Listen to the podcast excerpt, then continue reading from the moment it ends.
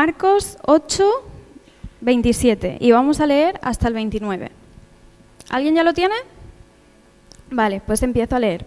Salieron Jesús y sus discípulos por las aldeas de Cesarea de Filipo, y en el camino preguntó a sus discípulos diciéndoles: ¿Quién dicen los hombres que soy yo?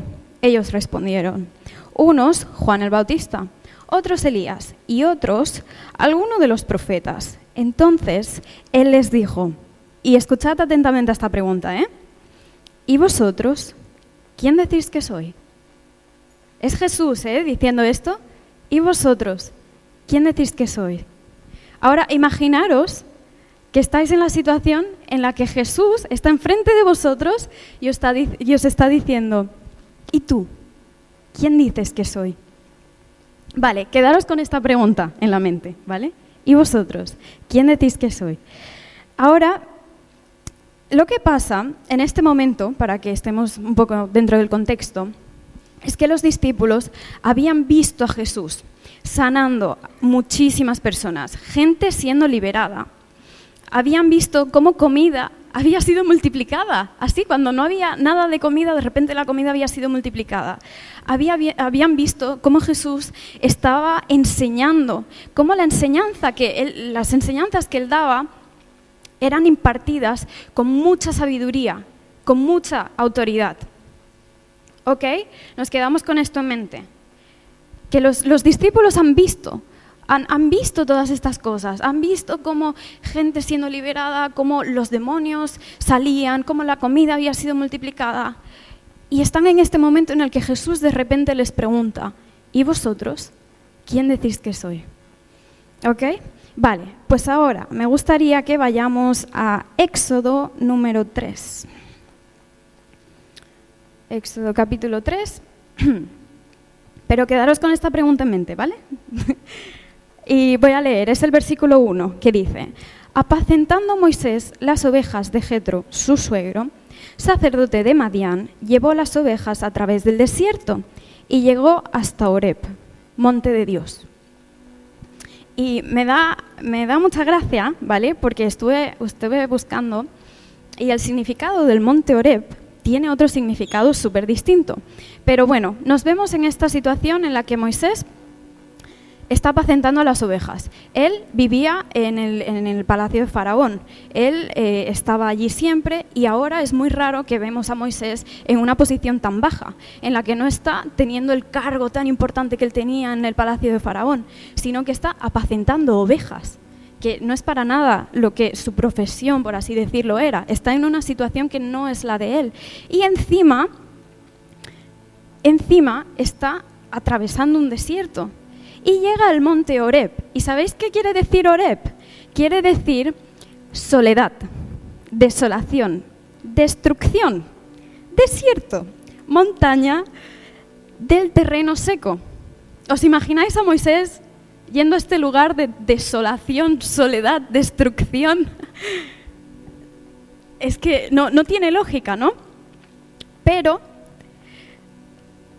este monte... Luego, si leéis lo que dice en la Biblia, es titulado como el monte de Dios. No dicen que Horeb es el monte de soledad, de desolación.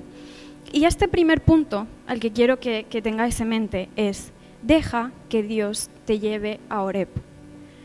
¿Ok? Porque es que este monte no tenía ese atributo de ser el monte de Dios. Su atributo por naturaleza y el monte el nombre que le habían dado, por cómo él era, por sí solo, era de soledad, de desolación, de destrucción.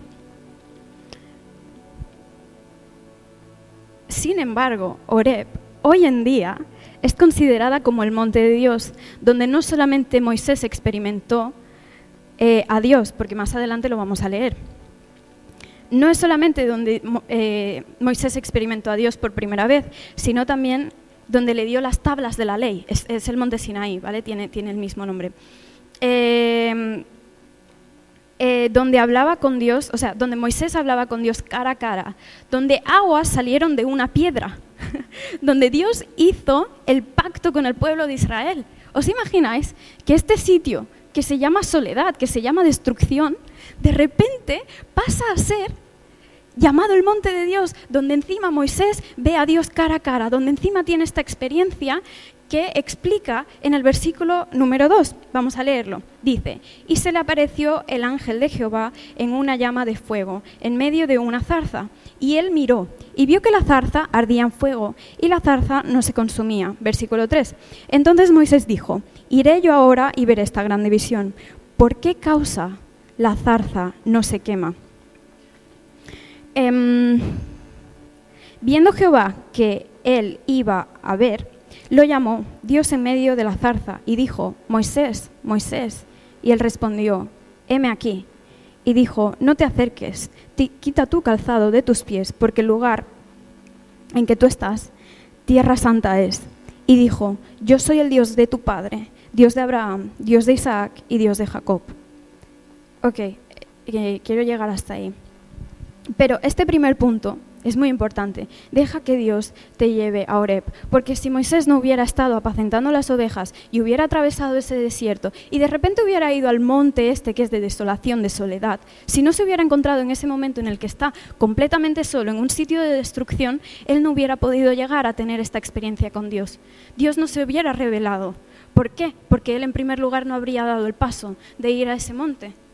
Porque él no habría hecho eso, de llegar a estar en esa situación. Y entonces, algo que me llama la atención es que Dios deja que Moisés vaya allí. Dios deja que vaya a ese monte de desolación. Él podría estar tranquilamente en el palacio de Faraón, pero no, está allí de repente. Y Dios deja que lo haga. ¿Pero por qué? ¿Por qué le deja que vaya a un sitio de desolación, de destrucción y de soledad? Porque es ahí donde se le iba a revelar. Era ahí donde iba a tener el primer encuentro, porque Moisés hasta este momento nunca había escuchado la voz de Dios. Nunca había tenido esa experiencia real, cara a cara con Dios.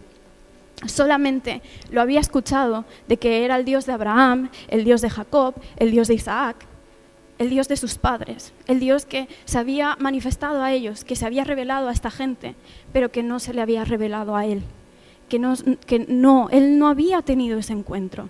Y no es hasta que llega ese momento de destrucción y de soledad y de desolación, a esa tierra seca, a esa montaña seca, que no puede cambiarse a decir que es el monte de Dios, que es el monte donde Dios se reveló a Moisés. Y esto me lleva a mi segundo punto, que es busca a Dios con intención y en intimidad. Con intención e intimidad. Porque como ya he dicho, si Moisés no se hubiera encontrado solo ahí en ese monte, Dios no se hubiera revelado. Y muchas veces es necesario que estemos en una situación en la que estamos solos, en las que estamos a lo mejor pasando una dificultad muy grande, pero es ahí donde Dios se va a revelar.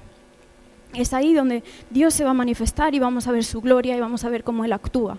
Y yo no sé qué dificultad cada uno esté pasando en esta noche. No sé si a lo mejor es soledad, porque os voy a poner un ejemplo. Yo estuve 3 meses, ahora en verano, trabajando en Ibiza. Todos conocéis que Ibiza es conocida por la ciudad de la perdición, la isla de la perdición.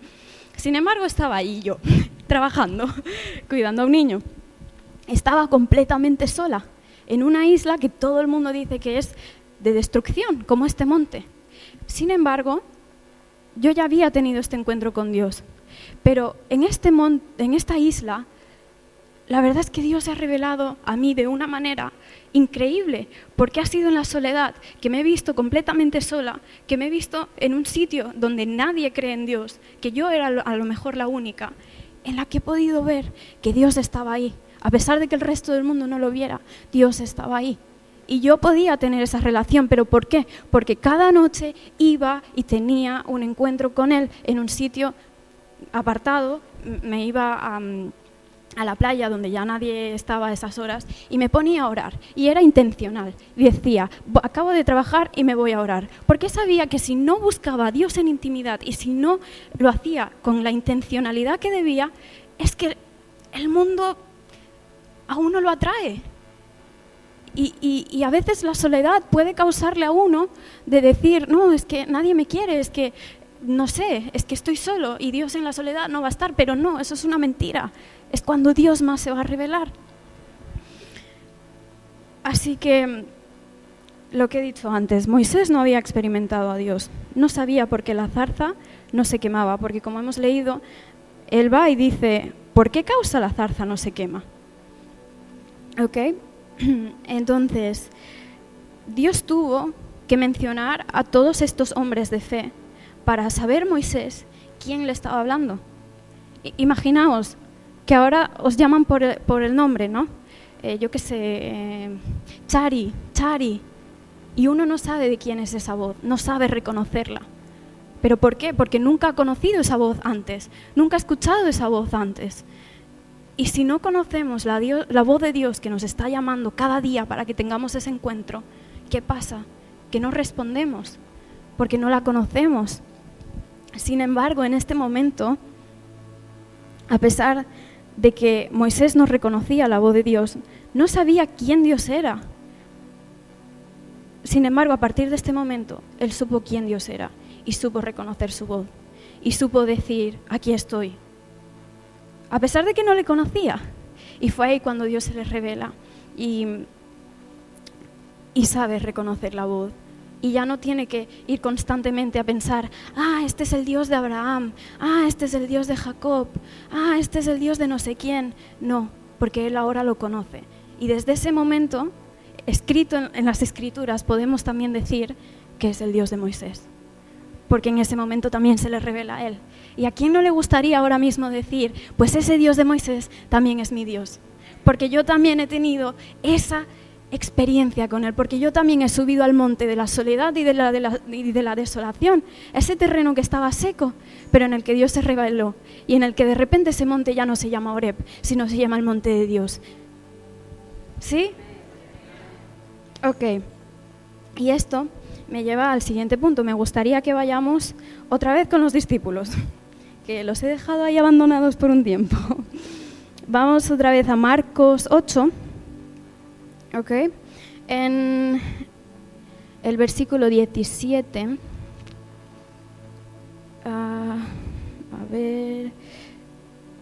versículo 17, ¿por qué tengo yo aquí 17? Sí, Marcos 8, 27, no,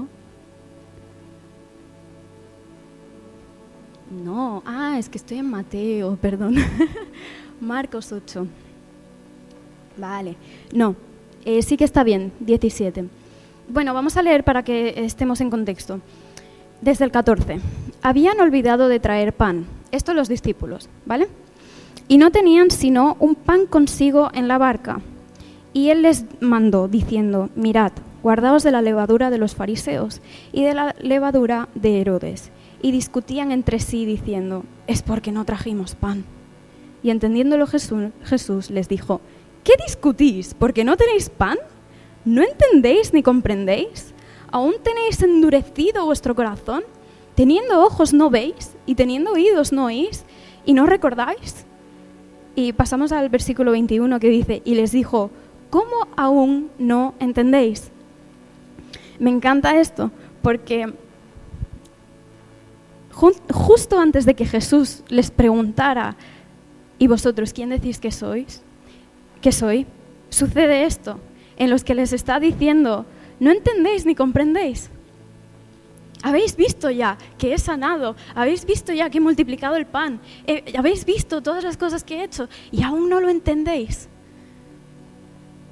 Y me encanta porque esto muchas veces nos pasa, en las que vemos la gloria de Dios, en la que vemos que Dios se revela constantemente y vemos que constantemente Dios está ahí y vemos sus obras y vemos lo que Él hace, pero nos encontramos en la situación en la que los discípulos en este momento se encontraban, en la que no entendemos y en la que, más importante, no nos acordamos.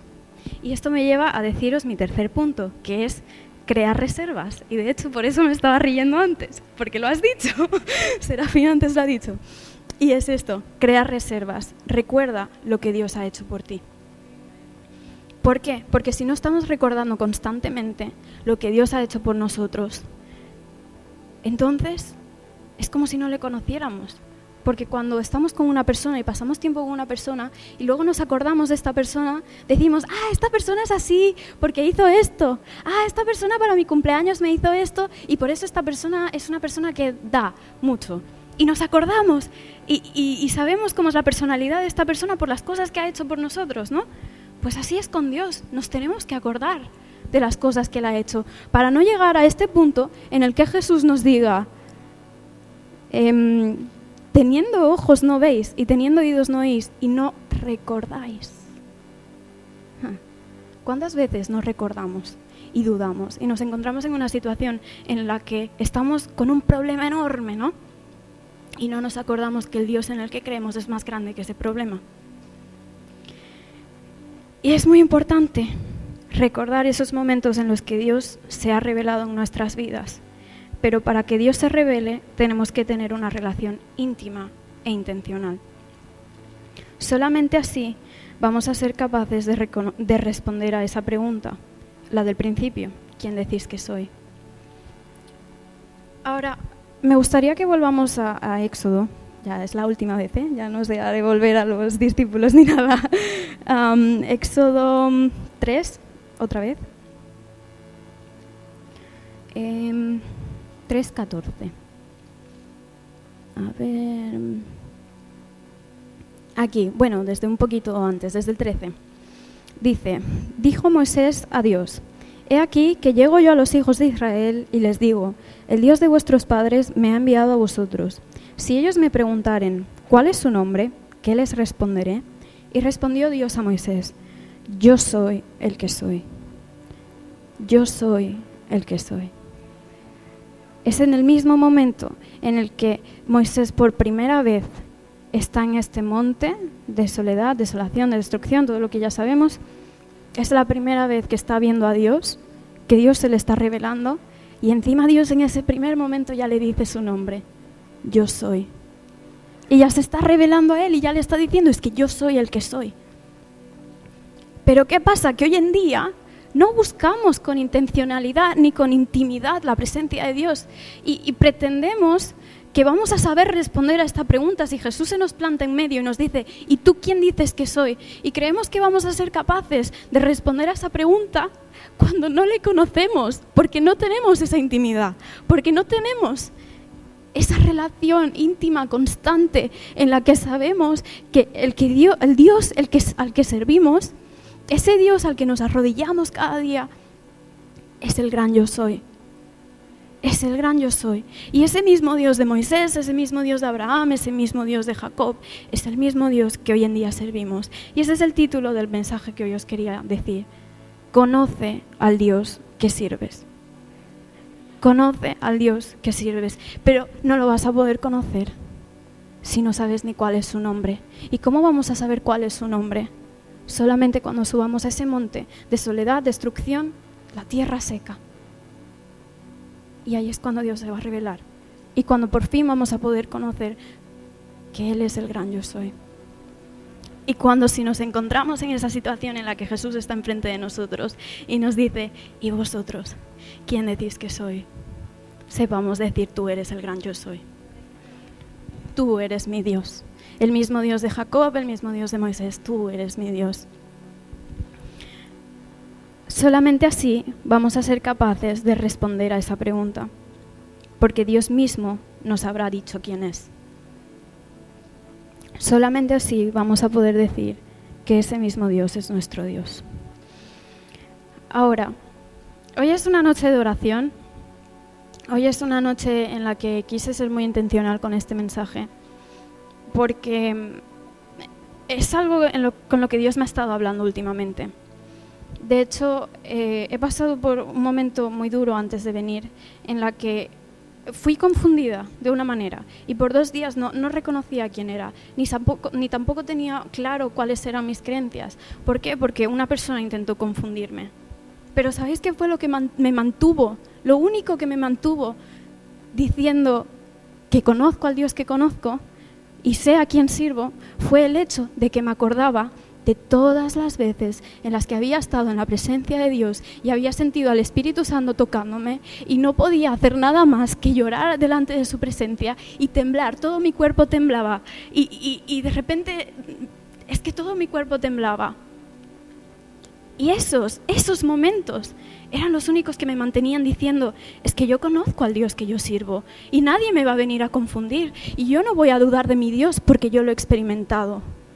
Pero ¿qué hubiera pasado si yo no lo hubiera experimentado? Tranquilamente,